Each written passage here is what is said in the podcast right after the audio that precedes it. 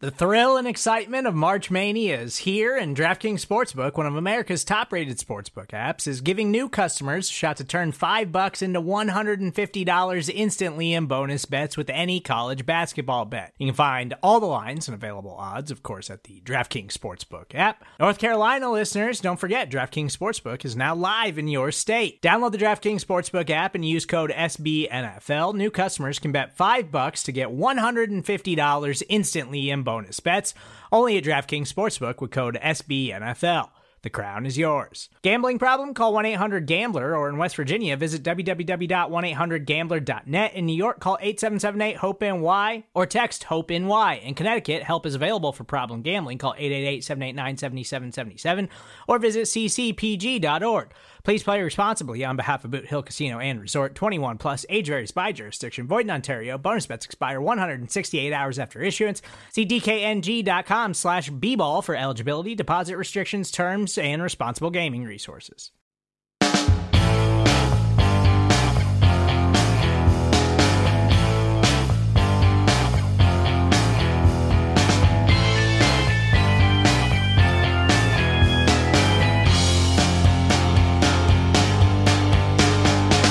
Everyone, how's it going? This is Anthony Cosenza with the Orange and Black Insider Bengals podcast. Great to have you with us again on this program, both live and if you're if you're getting the show afterwards, that's that's great too. You're you're here with uh, the haircut twins. For those of you who are joining us live, John John Sheeran and I got some uh, got the ears lowered, as they say. John, how are you, sir? Enjoy, did you enjoy the bye week? Yeah, I did. Um, very very relaxing, very long, but you know that with, with, with what has gone on on the past couple weeks, I've kind of accepted that as well. So yeah. Yep. Yep. And uh, another, yet again, another special uh, Thursday edition. We appreciate uh, the, the, the listeners and the fans sticking with us. I know the, the schedule's been a little wacky um, coming up here, and uh, you know things come up. We're we're busy guys, but uh, we still want to bring you the program. And we do know that Thursday night is a this this Thursday night's game is a big one because Carolina is playing Pittsburgh uh, in Pittsburgh, and uh, if we're we're on Thursday night, like I said. So if you're you're probably if you're listening to the show later on, you you already know what the result is. But for now, the Panthers just took an early seven nothing lead on on the Steelers, which is good news for the Bengals. But the smart people are watching the game while muting Joe Buck and listening to us. The that, there you go. I mean, I, I, our voices have to be much much more soothing than that of Joe Buck and uh, Troy Aikman. You you got you got the the big time guys right here on uh, on the Orange and Black Insider. Um, kind of a lot to cover here, John.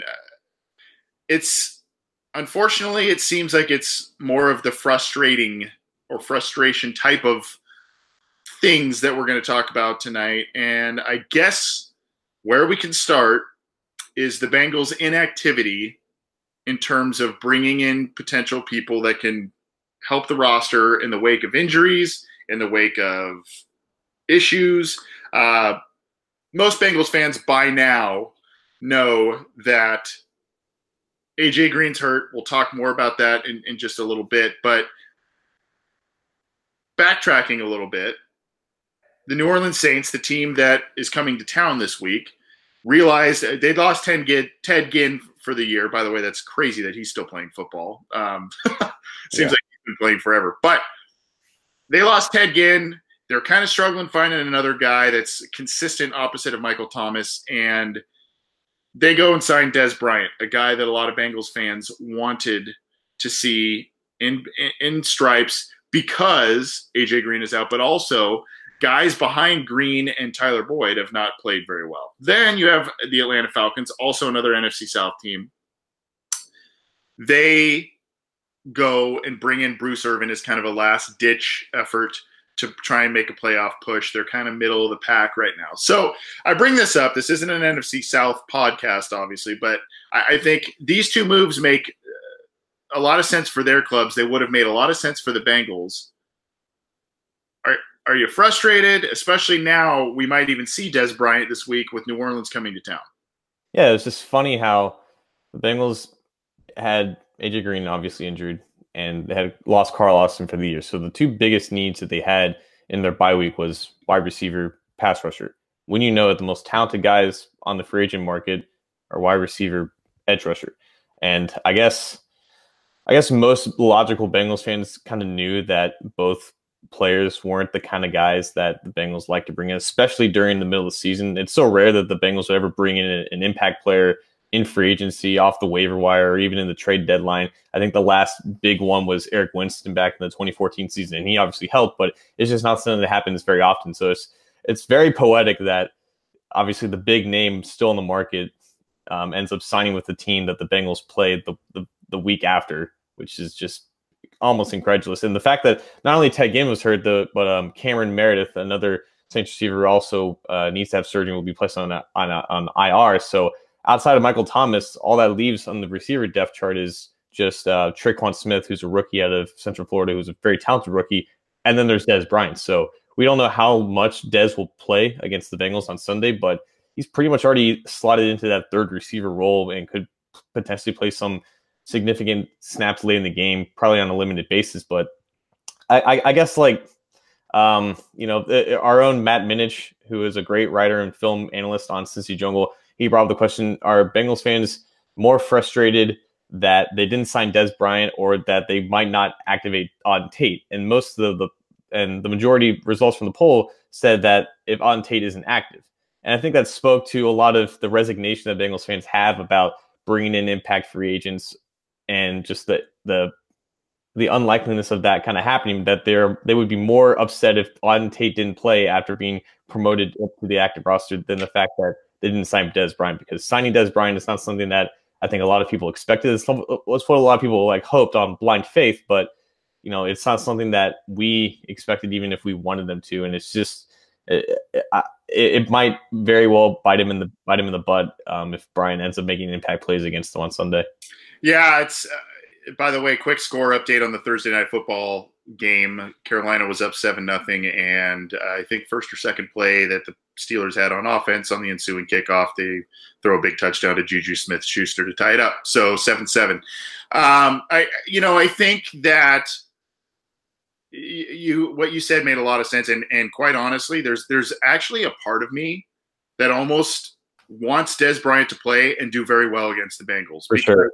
Because it's I mean it's almost it's so frustrating. There are so many times that we see now let's back up a second. There are so, uh, almost any time a big name guy, a former big pick, gets cut, whatever. Bengals fans are always like, "Oh, we got to get this guy. We got to get this guy." Obviously, there's scheme fit to think about. There's cost. There's locker room issues. There's all kinds of things to, to bring into the equation. I get it, but the Bengals have lost a number of players to injury and for short term, long term, uh, they lost a talented pass rusher in Carl Lawson. The sack numbers don't necessarily show it this year, but you know he's got he, he has a lot of pressures, and you know obviously had a good rookie season.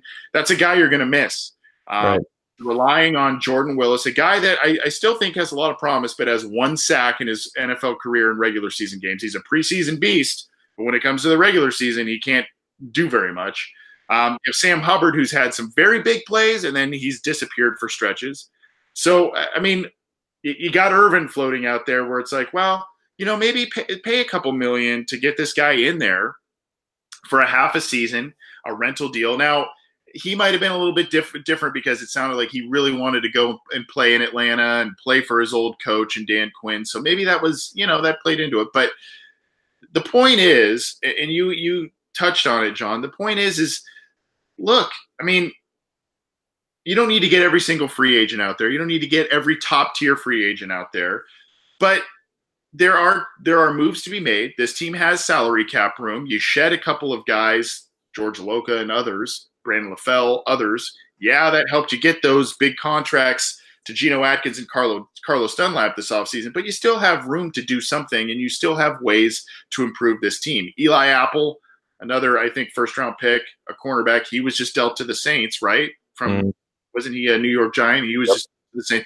I mean, these are guys that you can bring in, not really cost a ton, and, and help your team out. And you know, unfortunately, the Bengals just seem to. Eh, there are a lot of things that have changed in Marvin Lewis's tenure, but this sit on your hands thing, this conservative nature, um, tends, you know, it, it tends to hurt the team. And yeah. and it also, I mean, you also think you go back to.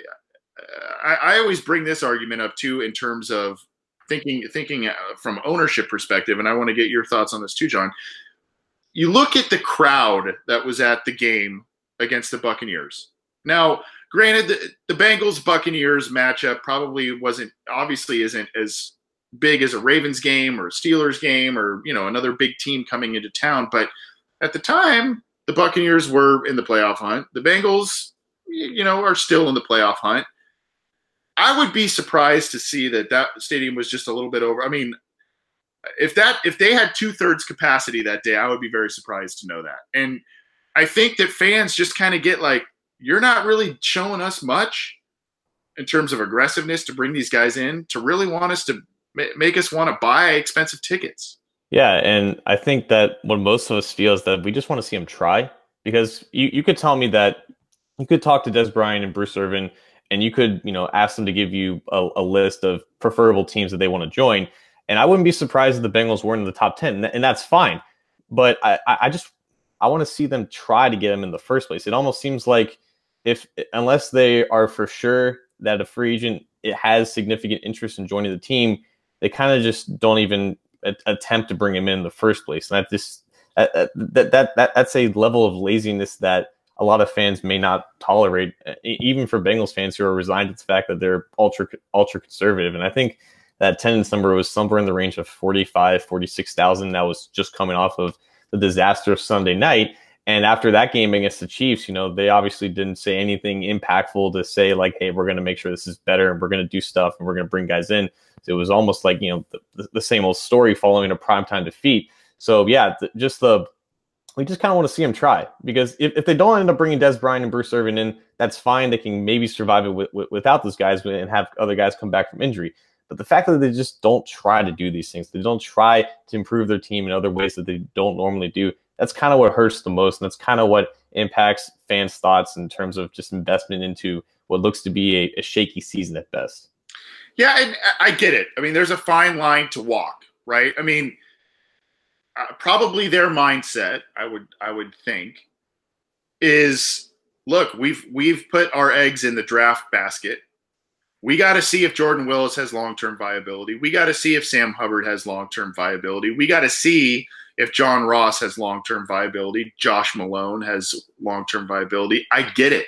And you got and and there's been a lot of criticism both from myself, from other fans, from writers, that Marvin Lewis doesn't play the young guys all the time or as much as he probably should when veteran other veterans that aren't necessarily pulling their weight um,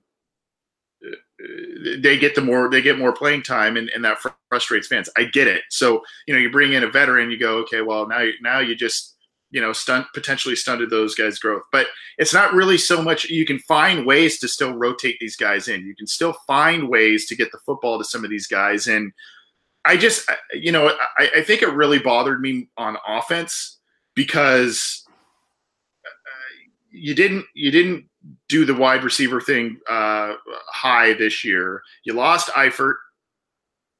Croft has been gone for a long time. Green is out.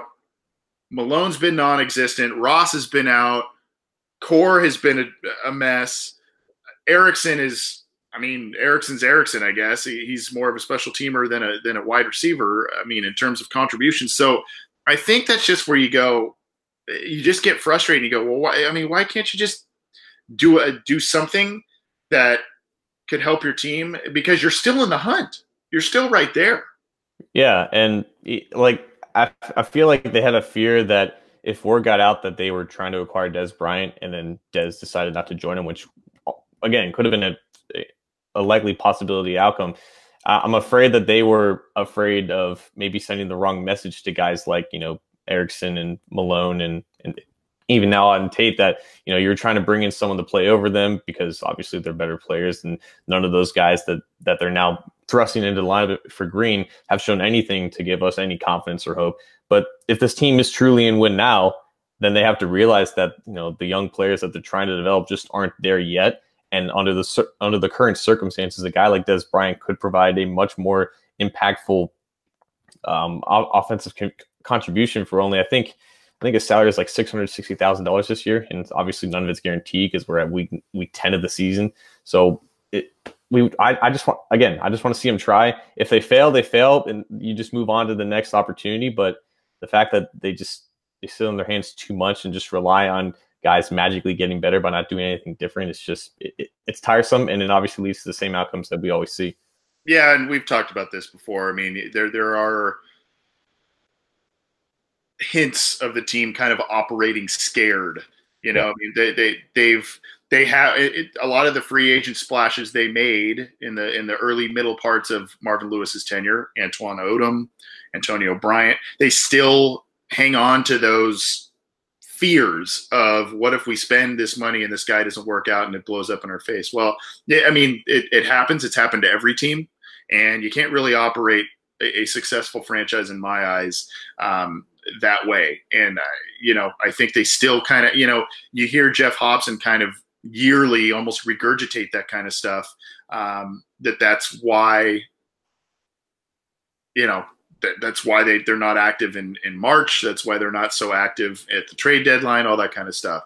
Uh, another score update, real quick, on this uh, Panthers Steelers game in five game game minutes, there's been three touchdowns. Uh, Cam Newton threw a pick six to Vince Williams uh, after Juju Smith Schuster had a long touchdown. So it's now 14 7 Steelers uh, as, as Carolina tries to regroup after getting that early 7 0 lead. So, um, interesting game here. It's probably going to be a lot of both these offenses can score. So, uh, there's probably going to be a lot of that.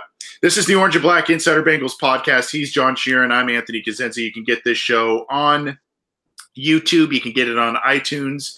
You can get it on the Google Play app, the Stitcher app. You can get it on Art19. You can get it on Cincy Jungle. So go get the program. Uh, we appreciate all the subscribers and all of the support. I, I got a great uh, voice voicemail from a listener actually on um, I believe it was Friday morning last week uh, John. He couldn't he couldn't call in uh, during our normal time. Uh, I think it was his name was Robert. Uh, so thanks for the nice message, Robert. He, he had some kind words for us, and we appreciate that.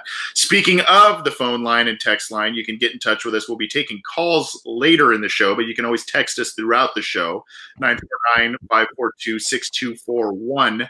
949-542-6241. We will be taking calls and your questions. So you can call us, you can text us, call us later in the show, but you can text us at any point and um, you can leave your questions in the live YouTube chat or tweet at us at Bengals OBI. We'll look at that, and then we also have the live comment thread. If you if you're watching on CincyJungle.com and you want to leave a comment there, we'll, we'll keep an eye there. So please do that.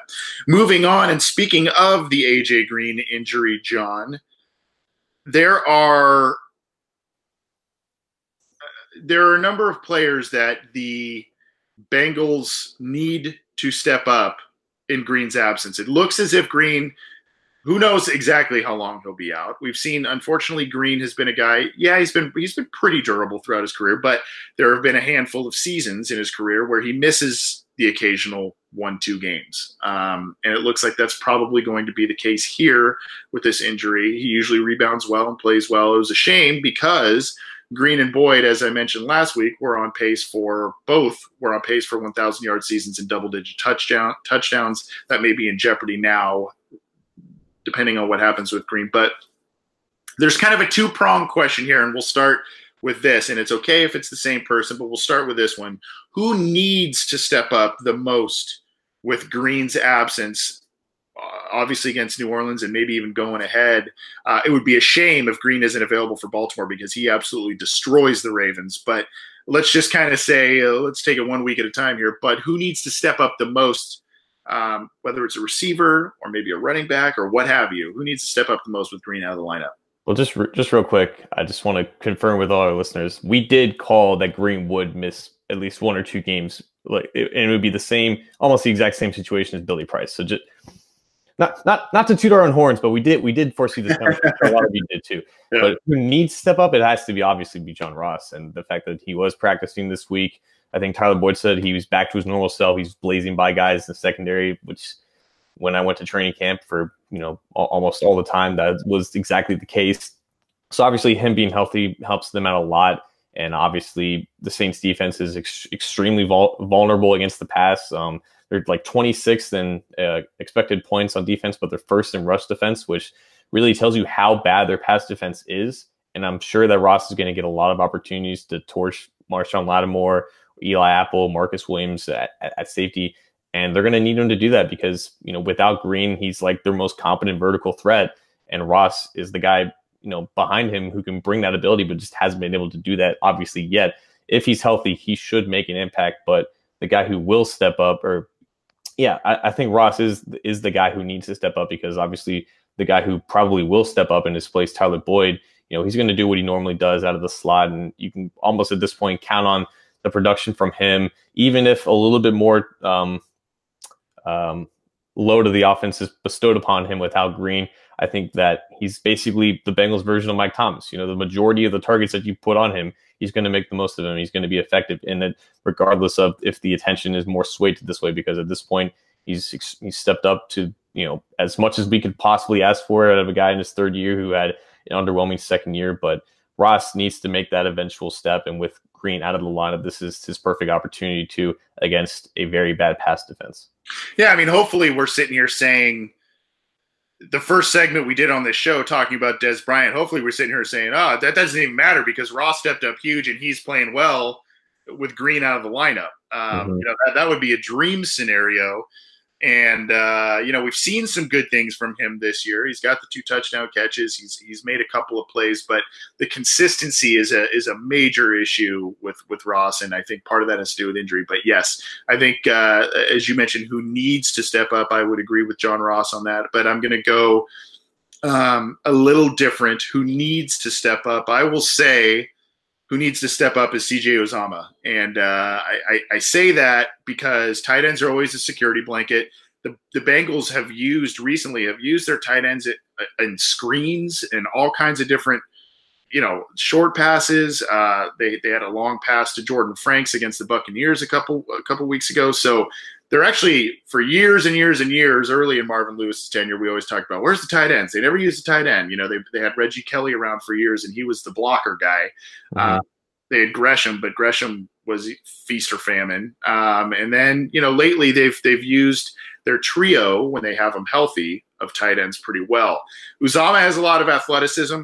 Uh, I, I, really I really like him. Unfortunately, he's kind of been battling injuries in his career as well. He's been down the pecking order. Now you got Eifert out. You probably have Croft out. Behind Uzomah is a lot of and Uzomah is also bad at battling a, a, collarbone injury that he suffered against Tampa Bay. So um, I think he needs to step up. You know, I, I think that if, any quarterback um, it, you know, they always talk about this with young quarterbacks, but any quarterback that has a capable tight end that they can rely on in, in an offense always makes things more comfortable. So I will say, uh, yes, I agree with Ross, but I will say that the person who needs to step up in AJ Green's absence the most would be CJ Uzomah, just to kind of help take pressure off of uh, some of the other guys, Boyd, Ross, whoever, and also make Andy Dalton a little more comfortable. I think you tipped your hat a little bit with who who will step up. You said Tyler Boyd. You think will do that? Yeah, and along with Boyd, just to kind of diversify the answer a little bit, I'm going to go.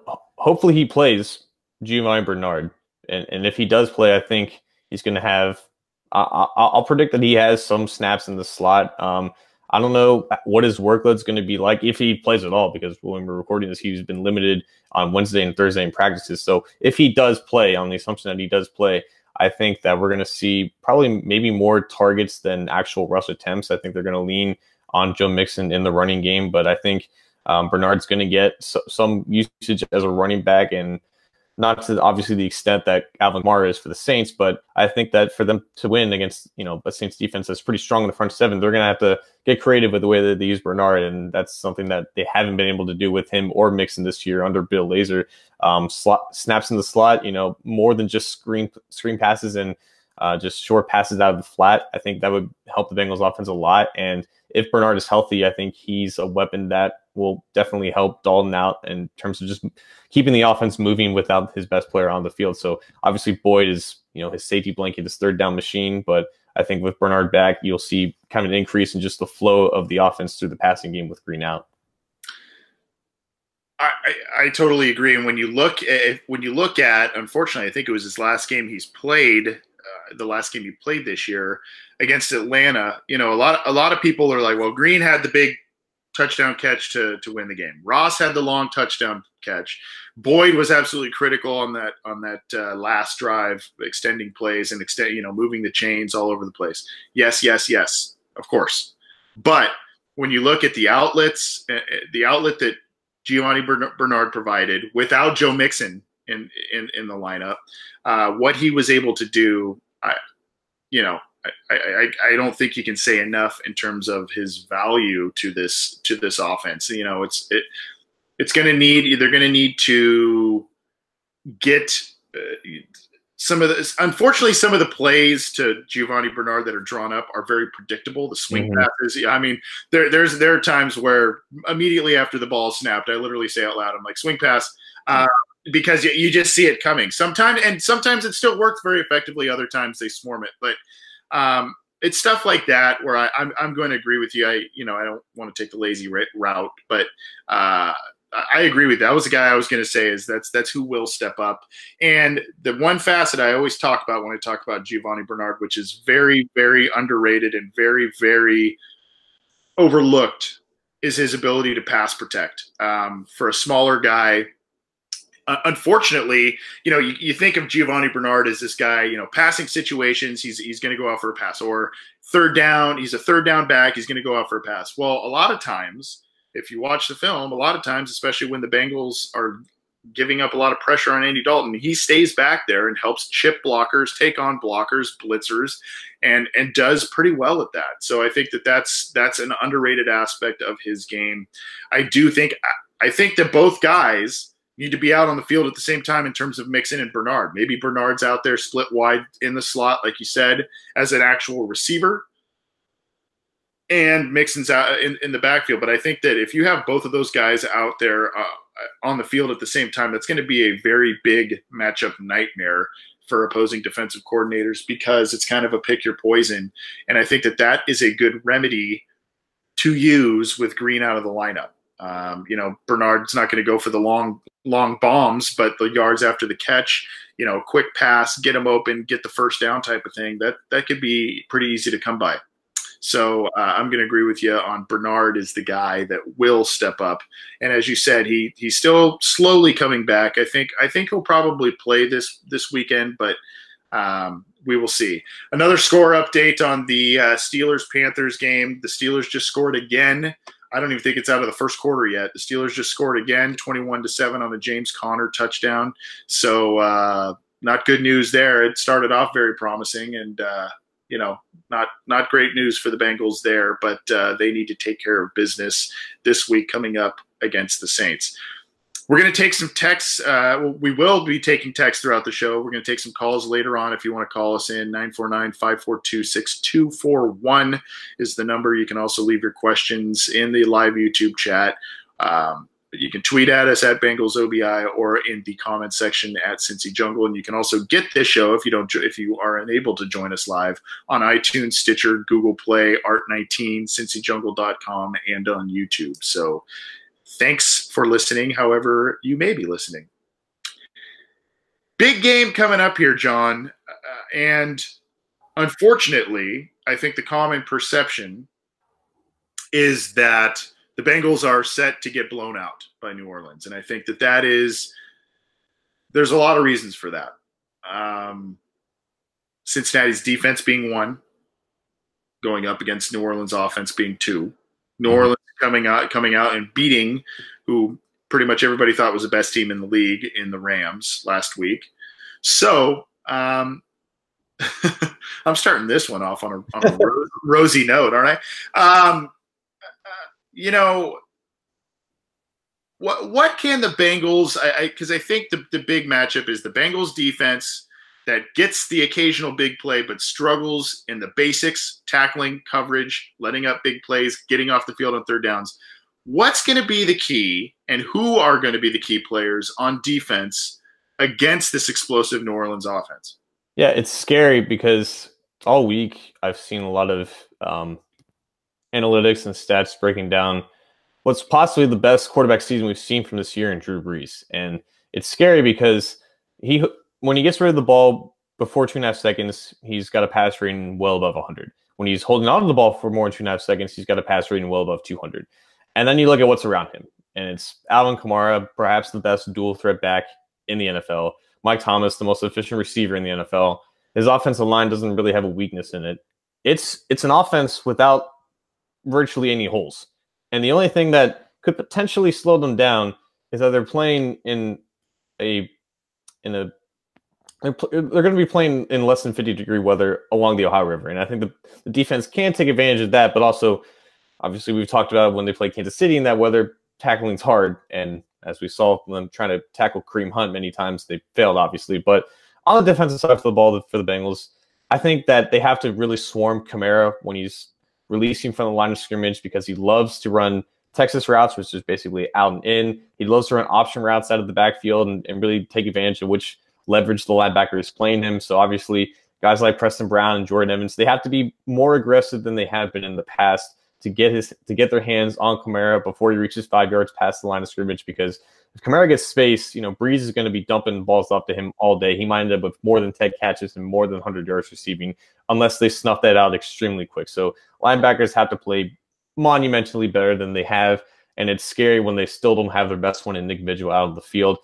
And in the in the secondary, um, William Jackson is going to be going up against Mike Thomas, and that's going to be a great matchup of two 2016 um, first and second round picks. Obviously, very obviously very accomplished and early in their careers, but um, Thomas gets separation in such a physical manner. He's a physical specimen at 6'3", like 215 pounds, and he's basically the Marcus Col- Marquise Colston 2.0 in that Saints offense. And Brees has such a tremendous chemistry with him, targeting him over the middle.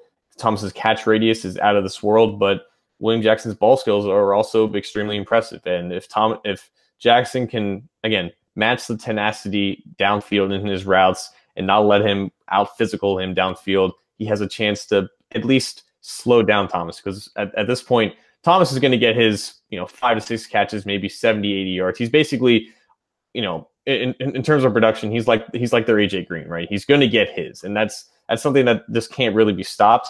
So Jackson is going to have to play a much better, more physical game, and obviously Dre Kirkpatrick as well. So I, I just think that those two weapons are the ones that they really have to key in on and not let them win early in the ways that they normally win. I, I agree. Um, I, I, totally agree with all of that. I'm gonna I'm gonna get a little little crazy and and probably go a little old school on you on this one.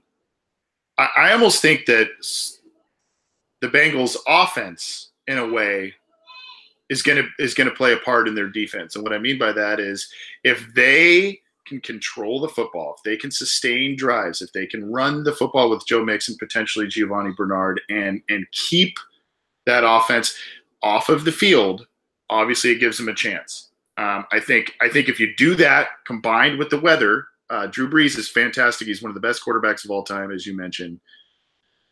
But he plays far better in a dome and at mm-hmm. home than he does in in you know winds and cold and all that stuff, and as do almost every quarterback. Um,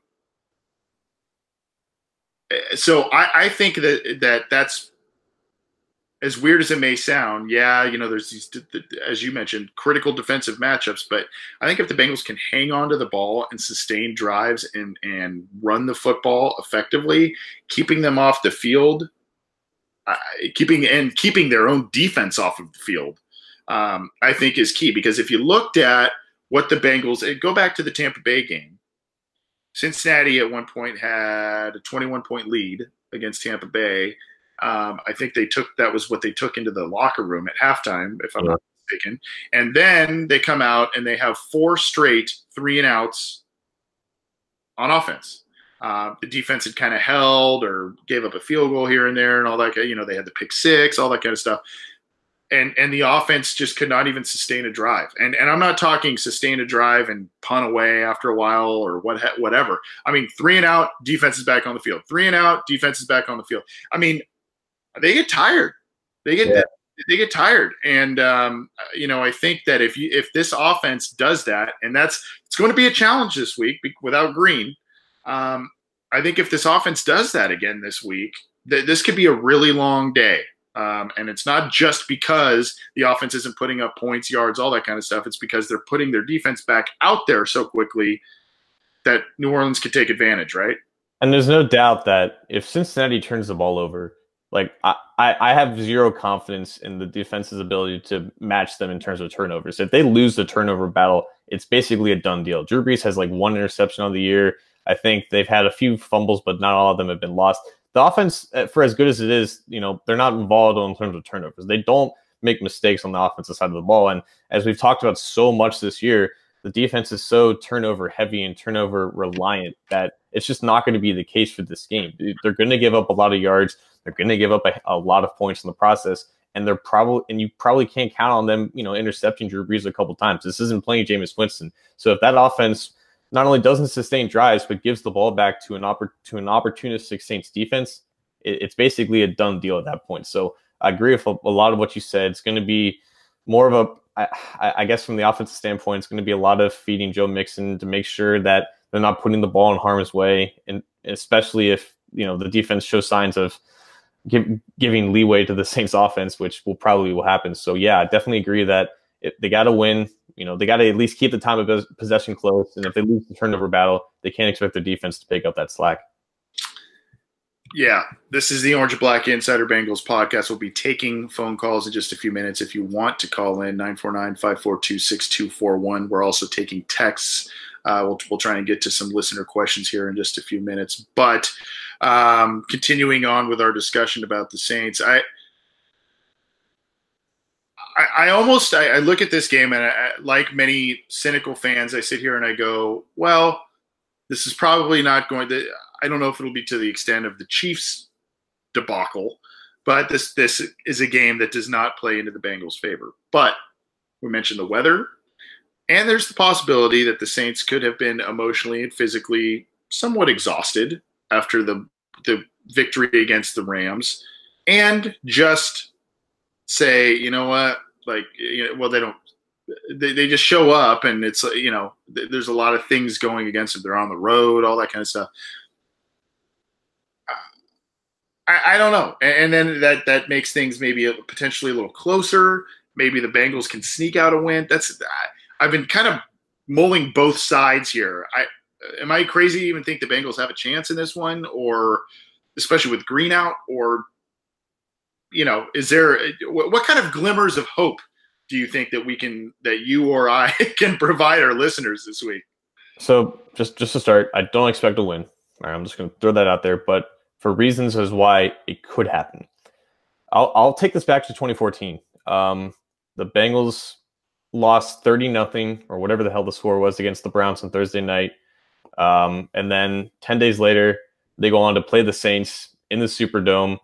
No confidence in that game at all. I remember specifically, we're, we're they're going to get beat by multiple scores. They end up winning like by two touchdowns, scoring 30 points. Jermaine Gresham had that one thing with the fan, and it surprised a lot of us. So I don't know if there's a parallel in that, but regardless, the other factors, um, I believe that right now that the Bengals are six point dogs at home and they do pretty well when they're um, home underdogs again, or, uh, unless it's against the Steelers. So they have that thing going. They're also wearing orange and black, orange orange jerseys, black pants. They're like six and zero oh in that combination as well. There, there, there, are some factors, you know, logical or not, that we can point to to provide some hope. So uh, it, it, it's just that like I, going into the Kansas City game, I knew that was going to be a loss. Like went into it watching it as a loss because it was on prime time because it was against Mahomes everything going like that. Uh, th- th- this one, I do kind of agree. Like, I still expect a loss, but I don't think it's going to be to that extent because one o'clock kickoff, you know, the weather probably plays in, into their favor a little bit more. Just those factors, you know, that kind of give us a little bit of hope. You know, I, I think that's fair and reasonable. And if if you're watching this game, you know, like a true fan and expecting to win, maybe your hopes won't immediately get, you know, demolished after the opening kickoff and after the first series because of those other things. And plus, you know, it's already November. They're not playing with a division lead anymore. There's a there has to be a little bit more desperation, and they they have to at least change at least something to what they do on offense without their best player out there. So I, I do think that there are some, you know, instances of reason and logic as to why this game could be closer than what we may fear it won't be. So, with that being said, you mentioned the Chiefs game and that being a debacle. You mentioned, you know, some of the other better teams in this in this league. Carolina, they lost to to Carolina. Um, they lost to Pittsburgh. Uh, you know, you, you kind of Miami's in the hunt, but I wouldn't know. I wouldn't say Miami's necessarily an elite team or a great team at this point in time. If the bank, so basically, the perception of the Bengals and the perception of the Bengals under Marvin Lewis, both within the fan base and nationally, is the same. They'll be competitive. They'll win the games they're supposed to win, and they might make the playoffs, so they'll be in the hunt towards the end, probably right? And then they'll probably lose in the first round because they've proven that they can't. Uh, right? I mean, we're yeah. laughing, but we're laughing. But I mean, it's it's it's kind of the case, right? Only things in life are true. Yeah, I mean, the, three games I mentioned that that kind of points to it once again this year. But if the Bengals were to beat this Saints team this week, would and should perceptions change about what this team is capable of doing in 2018?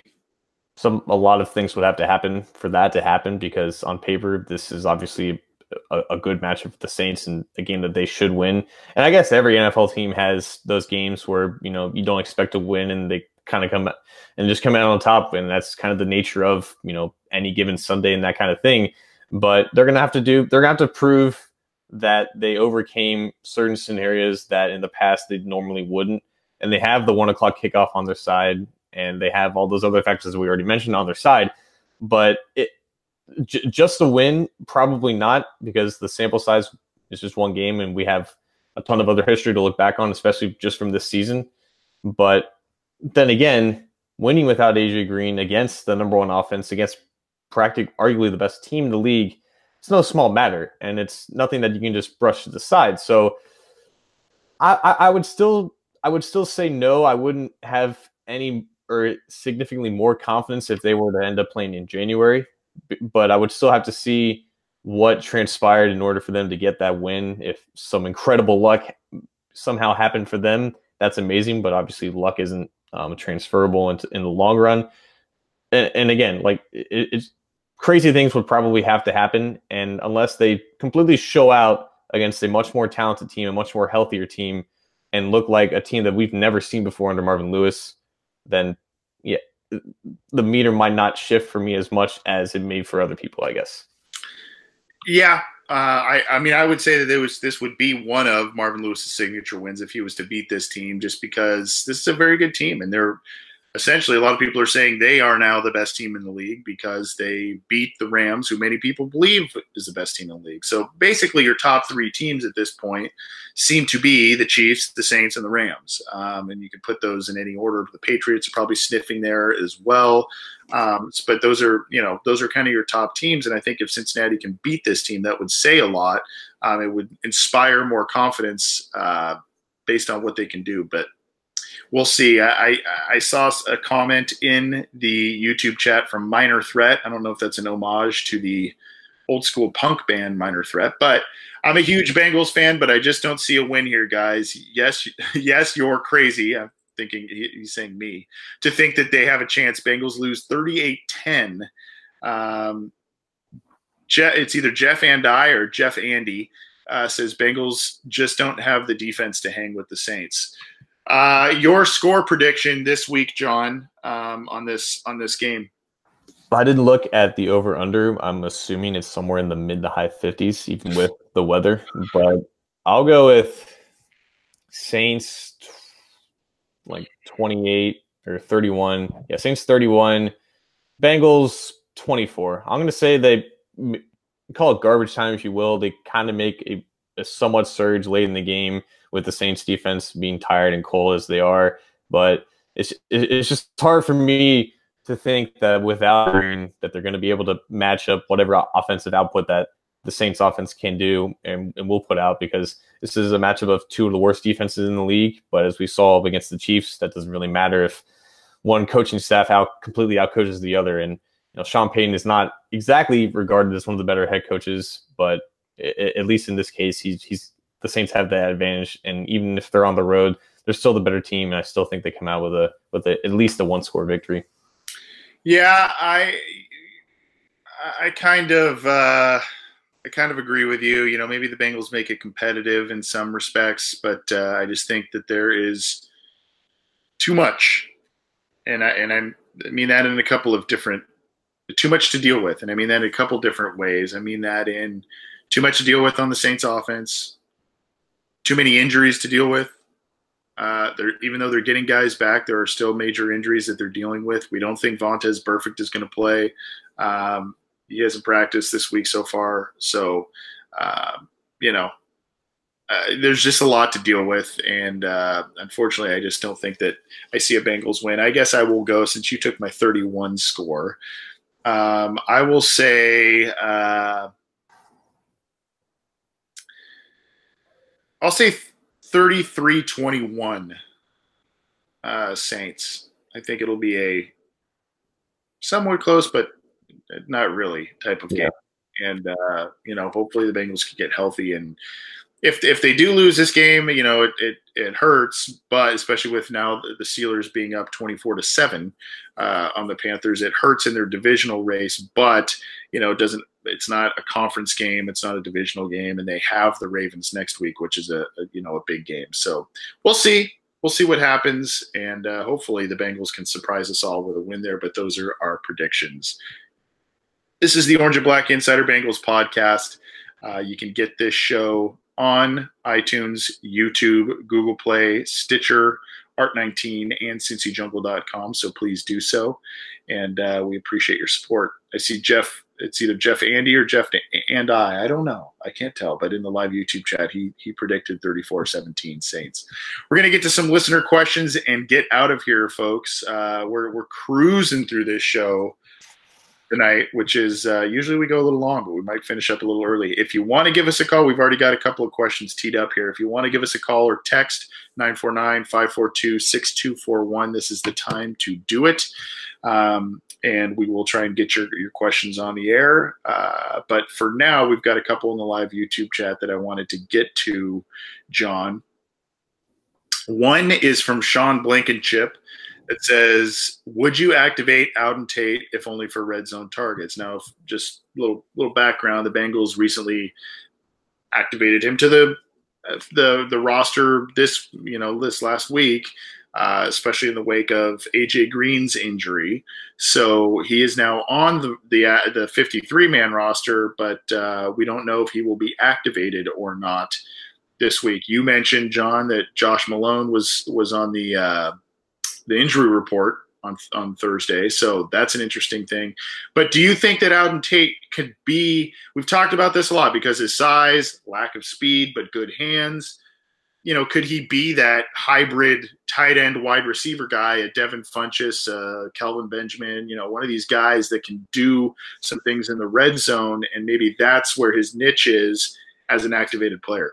I suppose I'll take it one step further, and you know, for listeners of this show, they they know that I wasn't too high on Tate even in the preseason when he was making waves, but at this point, I mean, uh, like you, you just got to see who you have, and it's Cody Core, and intro Josh Malone and Alex Erickson, who I appreciate as wide receiver, but I know he isn't much.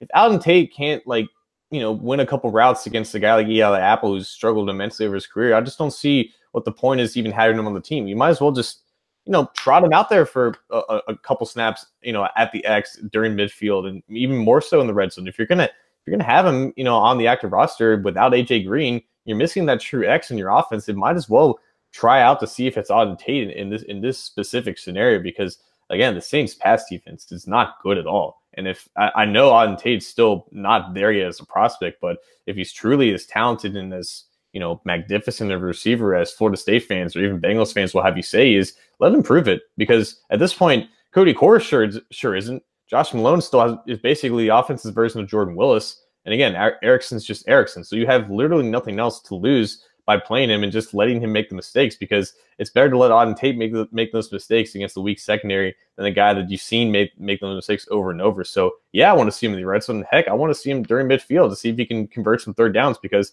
we've mentioned that the Bengals offense has has struggled to keep flow, and without their best receiver, that's going to be more of a challenge. So yeah, let, let, let's see what Tate can do in, against the weak secondary. I'm I'm for it. Yeah, and I don't I don't think we're we're talking about you know an exorbitant amount of snaps. Uh, you know, I, I, but I think there are plays that hey, put him out there for the plays that you saw him succeed with in the preseason. Put him out there for the plays that you saw him dominate at practices and and off-season work.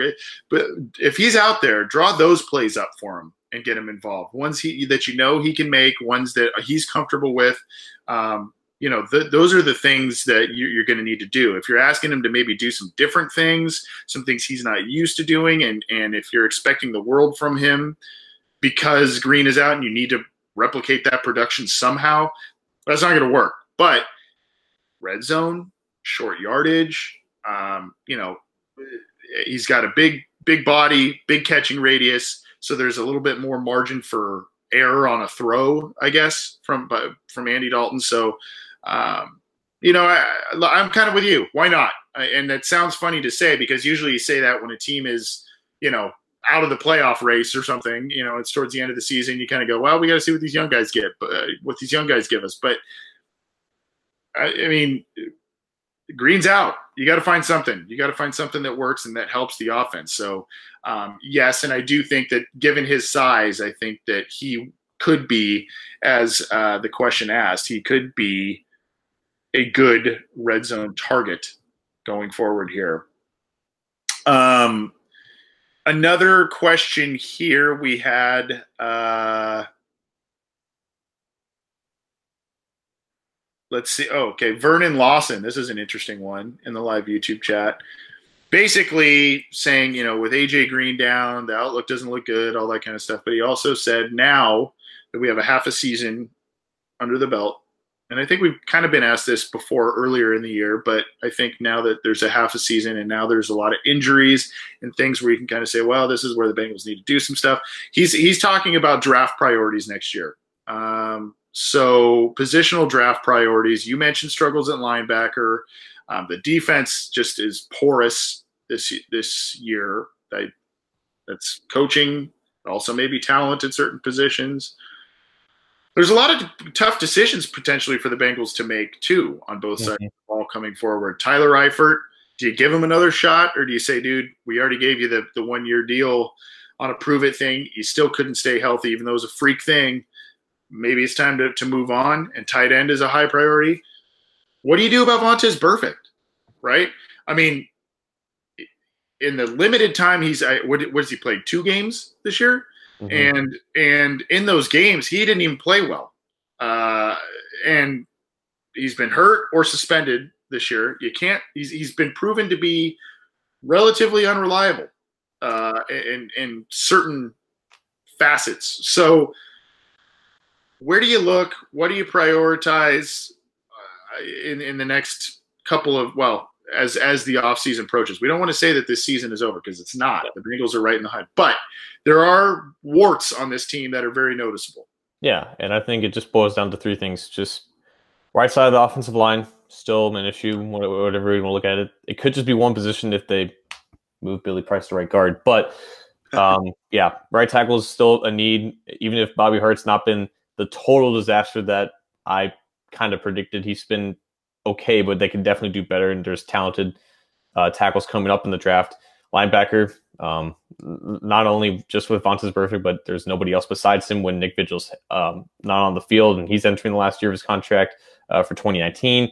And then, yeah, for tight end, um, they need that vertical threat there because, you know, as much as I liked Uzomah and as much as you like Uzomah, you know, he still hasn't proven to be that consistent guy there. And there's, and, and you look at the, the, at the defense, and the defensive line's pretty solid with Lawson healthy. With that, we'll see how much that that second pass rusher is still needed behind Lawson. And the secondary, I think I'm for the most part comfortable for where it is now because Dre Kirkpatrick has his up, ups and downs, and Darius Phillips has shown some promise at slot corner. If they move on with Dark Darqueze Dennard, obviously another receiver would help with with depth because the guys that are developing there still haven't really shown anything. Um, and then backup quarterback as well, but that's not you know if if they want to keep Dalton for another two years, it's not something they need to invest with more than more than like a third round pick. So top three needs probably still right tackle, uh, linebacker, and tight end because of just so much uncertainty and such ineffectiveness to what what is there right now. This is going to probably come out the wrong way, but when I saw Alex Redmond's missing of practices earlier in the week, I got a little. I don't want to say excited because I don't want the guy to be hurt or anything like that, but I, I, I wish it would at least force the coaches to maybe think about the Hopkins Price both starting thing mm-hmm. um, and give it a shot. And hey, we could be idiots and it doesn't work. Um, but I, I think it's worth a look because Hopkins played well at a, at a secondary position coming in for Price. Price was a guard in college, also, you know, and then he and then he tra- transitioned to center. So I mean, it just kind of makes sense. But you know, uh, the, the Bengals are pretty set in their ways on that front. At any rate, hard to disagree with with what you're saying. I just, like I said, there's just there's some tough decisions to make, and I mentioned a couple already. Um, you also may need to have, face a, cu- a, couple of tough, tough decisions at, at edge rusher. I mean, Lawson will now be coming off a, an ACL tear, um, and he's had an ACL tear in both knees now. That's not good. Um, Michael Johnson's getting up there in age. That yeah, you drafted two defensive ends the past two seasons with third round picks, but um, again, we, we talked about Willis earlier. We don't know what's going on there. And then wide receiver too. Yeah, you've invested high picks on on, on three guys, uh, borderline four if you want to count Malone, but uh, there's just not much happening behind Green and and Boyd at this point. So you know, there's just some tough decisions that the Bengals need to face going forward. You mentioned the secondary and the cornerbacks. It's it's a shame that William Jackson, Dre Kirkpatrick, and Darqueze Dennard, for varying reasons, have combined for goose egg interceptions this year. That yeah.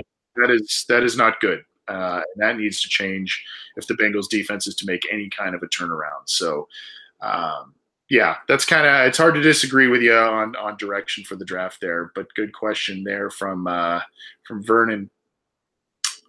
Let's go with one more and we'll get out of here, John. Um, and this is from AJM. AJM. I don't know if that's a, a tip of the cap to Mr. McCarron or not, but yeah. uh, we'll, we'll go we'll go with it. Um, we kind of talked about this last week.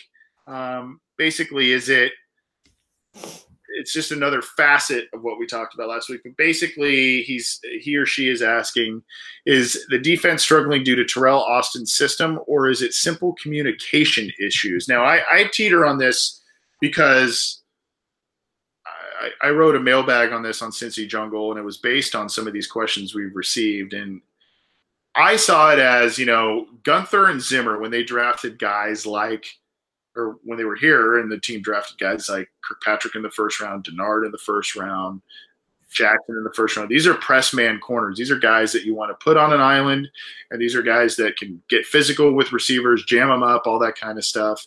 Um, they also have good, you know, pretty good speed. They can they can play catch up if they get beat, that sort of thing and so what what those guys Zimmer and Guenther like to do, they like to kind of leave those guys on the on the islands a bit. Yeah, they use the safety to help out back there, but they would they would do a lot of island coverages with those guys, try and then try and get pressure up front. Now that's been all kinds of inconsistent this year, and to me that points to Austin. I do see that this is where I get confused on Pro Football Focus's ratings because they they are all about Jessie Bates, and Jessie Bates has had a good season. He's done a lot of good things. He's created a lot of turnovers, but I see a lot of communication issues in the back end of this defense. Um, and I think part of that has to do with Bates's inexperience. I think also Williams is learning to play with Bates. He played with Iloka for a long time. He also mixed in with Reggie Nelson for a long time, so he's learning to play with Bates. They're all learning Austin's system. Um, but it seems to me that there's a lot. Uh, very very high amount of big passes, big touchdowns, and a lot of looking around at each other and where are you type of thing. Your thoughts? Yeah, I think it's like you said, a combination of both. Um, just when looking at just the linebackers, and this might just be transcends to more than just an Austin thing, but just in the recent history of just the Bengals defense, they don't they don't ask their linebackers to do a lot, and they ended up get getting very little production from them as a result. And uh, Joe Goodberry has, you know, um, observed this a lot on Twitter in terms of his film reviews and how little the of depth that the linebackers play in coverage, and that allows the middle of the field behind them to be so vacant. And they tip and typically in the past they've had their safeties play, you know, decently back because they just don't have the range. And as a result, the middle of the field is vacant, wide open, and so you have you know passes going over the middle, you know, uncontested, and then on some place where they do drop their linebackers back, then just the short intermediate middle of the field's wide open for running backs and tight ends. So I think that's something that Austin has failed to evolve in the current the current landscape of the defense. And it's but we also can't forget that they don't have talented linebackers really without Nick, Nick Vigil on the field. And if Nick Vigil's your best linebacker, that position group in itself is not very strong in the first place. So yeah. definitely a lack, a severe lack of personnel from that group.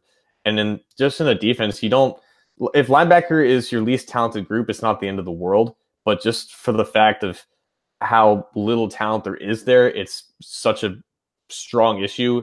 And a guy like Zimmer was able to compensate with, without star players there because he was such a talented mind for getting his edge rushers and his quarterbacks to play at a high level. And it's something that Austin just hasn't been able to do with you know the guys that have needed to step up. So I definitely agree with you with the fact that Bates being a first year player, as impressive as he has in a vacuum, you know, if they're relying on him to consistently make the right reads and calls and coverages, there's going to be mistakes. And we've definitely seen, you know, Jackson and Kirkpatrick, you know, you know, leave wide open guys in their zones because they thought they were passing off to someone else. We've seen double moves happen. We've seen a lot of miscommunication specifically from that Buccaneers game where big plays have happened. That's kind of why they let up that lead. So yeah, definitely a, a, strong sense of a lack of communication from the back end there. But even with that said, you know, we, we have to admire the, the, season that Bates has had and maybe put more blame on Austin for really putting that load on Bates and not maybe on Williams to make those calls and to make those adjustments in coverage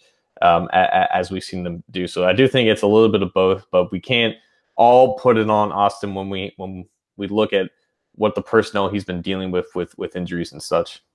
Yeah, and you know, Rel Phoenix in the live YouTube chat says it's tackling exclamation point. I, yes, but that's just part of the problem. Right. Uh, you know, getting off the field on third down, letting up third and long situations, second and long situations, that's a problem. And hey, you know, it's easy to bash Austin, and yes, he is to blame. But there have been times. How many? How many times has I mentioned earlier? About the trio of Kirkpatrick, Dennard, and Jackson not having an interception. How many times have we seen Jackson and Kirkpatrick this year get their hands on footballs that should have been intercepted and were not? Yeah. And those have changed the landscape of those games in which that. I mean, I think there was three or four games in a row where Kirkpatrick had a, a, a should be interception, did not. Jackson, mm-hmm. I could think of at least two that, that happened this year. I mean, you get your hands on half of those that, that's a big deal. Um, and then, like you said, the injuries pile up. Vigil, Dennard, uh, Lawson now, um, Burfict being out of the lineup for various reasons. I mean, that that doesn't help anything. Um, and the pass defense is dead last. Maybe the remedy, you know, you talked about Darius Phillips. Maybe the remedy now is going more nickel and dime kind of base defense, get more defensive backs out there.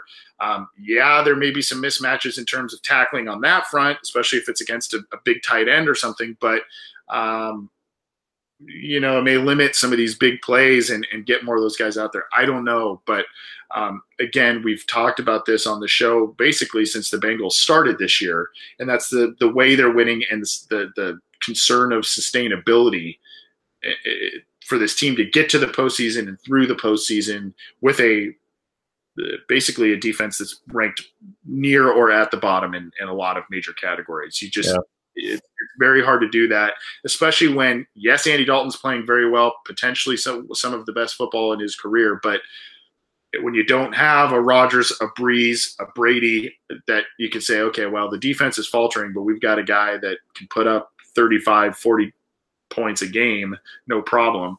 Um, I don't know. I don't know. Uh, and like I said uh, earlier, John, the offense has uh, also played a part into this issue where because the Bengals for the first two quarters come out a lot of times real hot and then they disappear in that third quarter and early parts of the fourth quarter. A lot of three and outs, and just getting the defense back out there, getting the defense back out there when they need a rest. And uh, it's not, you know, it's not, it's not helping things either. So there, there's a couple of things at play there. This is the Orange and Black Insider Bengals podcast. Uh, thank you for joining us live, and thank you for downloading the program. You can get it on YouTube, on iTunes. You can get it on Art19, Google Play, Stitcher, and CincyJungle.com. Uh, quick score alert. This game is absolutely crazy. This Steelers Panthers game. Um, I don't know if you're watching or keeping an eye on it, John, or I am. Sure. There goes Antonio Brown. Yep. Uh, the the Panthers scored to cut it to 24-14. And like what happened earlier, a few plays later on offense, the Steelers cut uh, they, they strike back and they are now at 31-14 31 points with still three minutes left to play in the first half. Crazy. Crazy. That's crazy statistics. And uh, if you have christian mccaffrey or antonio brown or james conner you're probably a pretty happy guy in terms of fantasy football this week because i think my roommate has both brown and mccaffrey so I hope, you're, hope you're not playing them no, i'm not. I'm not. Well that's good. That's good.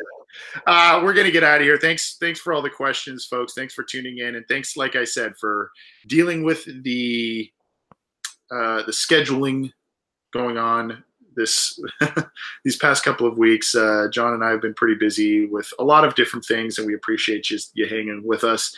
Um, we should be coming coming back up on the next couple of weeks. We should be back on kind of our Wednesday night schedule. So just for the for the time being, hang tight, and uh, you know we should. John and I will have to talk, but we we should be having a program probably on that Wednesday before Thanksgiving, maybe earlier in the week, depending. Uh, John, you and I can talk about that, but uh, we're still planning on having a show that week, or at least I am. Uh, yeah. So uh, we, we can we can go from there, and hopefully next week we're talking about a huge win by the Bengals over the Saints. Any final thoughts, John? um, as we as we close up shop. Uh, we're we're in November. I can't believe it. Ah. Yeah, my beard is is, is growing by the second. I'm I'm not I'm not shaving for for no shave, but um. Okay. Uh, is that is that a November thing or what? very much of a November thing? Okay. Um, but also because it's like 40 outside and I have to stay warm as much as possible and there's no heat in my room. But um, yeah. Uh, I, I, again, I'm going to be watching this game with the expectation to lose, but if you're like me, it doesn't doesn't make you a bad fan. It's just uh, the Saints play great football, and I'm looking forward to that, and I'm looking forward to see you know how the Bengals can counter whatever they have to counter, and if the Bengals, you know, if, if they're truly different, then they'll rise to the occasion without their their best player, AJ Green, against the bad defense, and I just think that you know th- this game will tell us a lot, and for at least for me personally, watching with minimal expectations helps. But if that's not your thing, you know, feel free to go crazy and have your have your heart beating out of your chest. Yeah, um, I, I think that this you know, a lot of people are saying, "Oh, big blow up by the Saints." I, I don't know if I necessarily see that. Even with Green out and all this stuff, I, I just I think the Bengals will probably keep it interesting. I, I think this will be an interesting game. I don't think it's going to be a, a Kansas City debacle type of game. I just I don't see that. Um, the other thing I want to say, it's been it's been a kind of crazy week. Not not even uh, just outside of football, between the midterm elections and all of the emotions. If you're on Twitter, Twitter is a pretty pretty bad place uh, it's been a pretty bad place this past week or so. Um, a lot of spite and different things coming from both sides of the aisle and, and all of that. I don't want to get into politics, but um, you know, a lot of people are, are very uh, emotional about politics in this in this current landscape, and that's okay. That's you know, that's it's good to be interested in it, but try try and be um, you know, for me out here in Southern California, there was, for those who haven't heard, there was another mass shooting out in, in Southern California on Thursday, actually uh, near a university that I went to. Uh, I went to their campus uh, about a month ago, so it just in general kind of struck home with me a little bit. Um, just you know, when when you think you want to make a, a rude comment to somebody online, or you want to just maybe just take a step back and be and think about other things or relax a bit because there are a lot of things going on in this world that aren't aren't pretty right now. And uh, if you're on social media, you probably see a lot of it, and a lot of people that are Twitter tough guys or social media tough guys. So um, I don't know. Just try and try and be nice to each other for a little bit. This is this has been a rough week and a lot of different aspects. And uh, you know, keep your thoughts with with the families that were affected in that in that shooting. Um, that's it's a horrible deal and it's becoming more and more frequent unfortunately and that that needs to stop one way or the other so um, i don't mean to bring the show down on a somber note but uh, let's try and be try and be kind to, to one another for a little for a little while here there's a, there's enough hate going on in the world that's too much too much to bear sometimes right john yeah i'm glad uh, i was kind of saving that for you because of the uh the the, the, the locale the locality of the issues so you know. yeah yeah, it's it's about it's about it uh, without traffic, of course, because anyone who's who's been to Southern California knows about the traffic. But from where I live, it's about an hour and a half or so. I mean, it's it's a little ways away, but it's still here. It's in Southern California, and uh, to be honest, I was I was pretty shocked to hear about it. That's not really an area that's a very violent area, and, and it, former it, former Marine and all that kind of stuff. It's it's pretty shocking. It's shocking to hear, but it's apparently it's unfortunately not a shocking event now. It's almost almost normalized. And I think once once we kind of realize that reality, we we can take the appropriate steps forward. But the first step in solving a problem is recognizing that there is one. Yep, yep. And uh, like I said, let's let's keep the that uh, the families and friends and everybody affected in that. Just you know, send them some good vibes, prayers, whatever your whatever your thing is. Uh, do that because I'm you know those people are hurting for sure. It's not a not a pretty thing. But anyway, that being said, enjoy the game this week. Like I said, I hope that we are talking about a win, a Bengals win, and one of a one of the signature wins in the Marvin Lewis era. It's uh, it's a big game, um, and hey, if you're the Bengals, you may you're not expected to win. You're kind of playing at home, and you may just say, "Hey, let's just let's just have some fun." Right? I mean, let's, let's just go out there have some fun. Let's not play tight. Let's just do what we can do and and who knows sometimes that that leads to a win other times it, it could lead to a sloppy outcome but yeah. we'll see uh, thanks john appreciate you joining me and uh, you've been a great addition to the show my friend peace out man all right take it easy everybody. We'll catch you next episode and uh Who Dey i guess.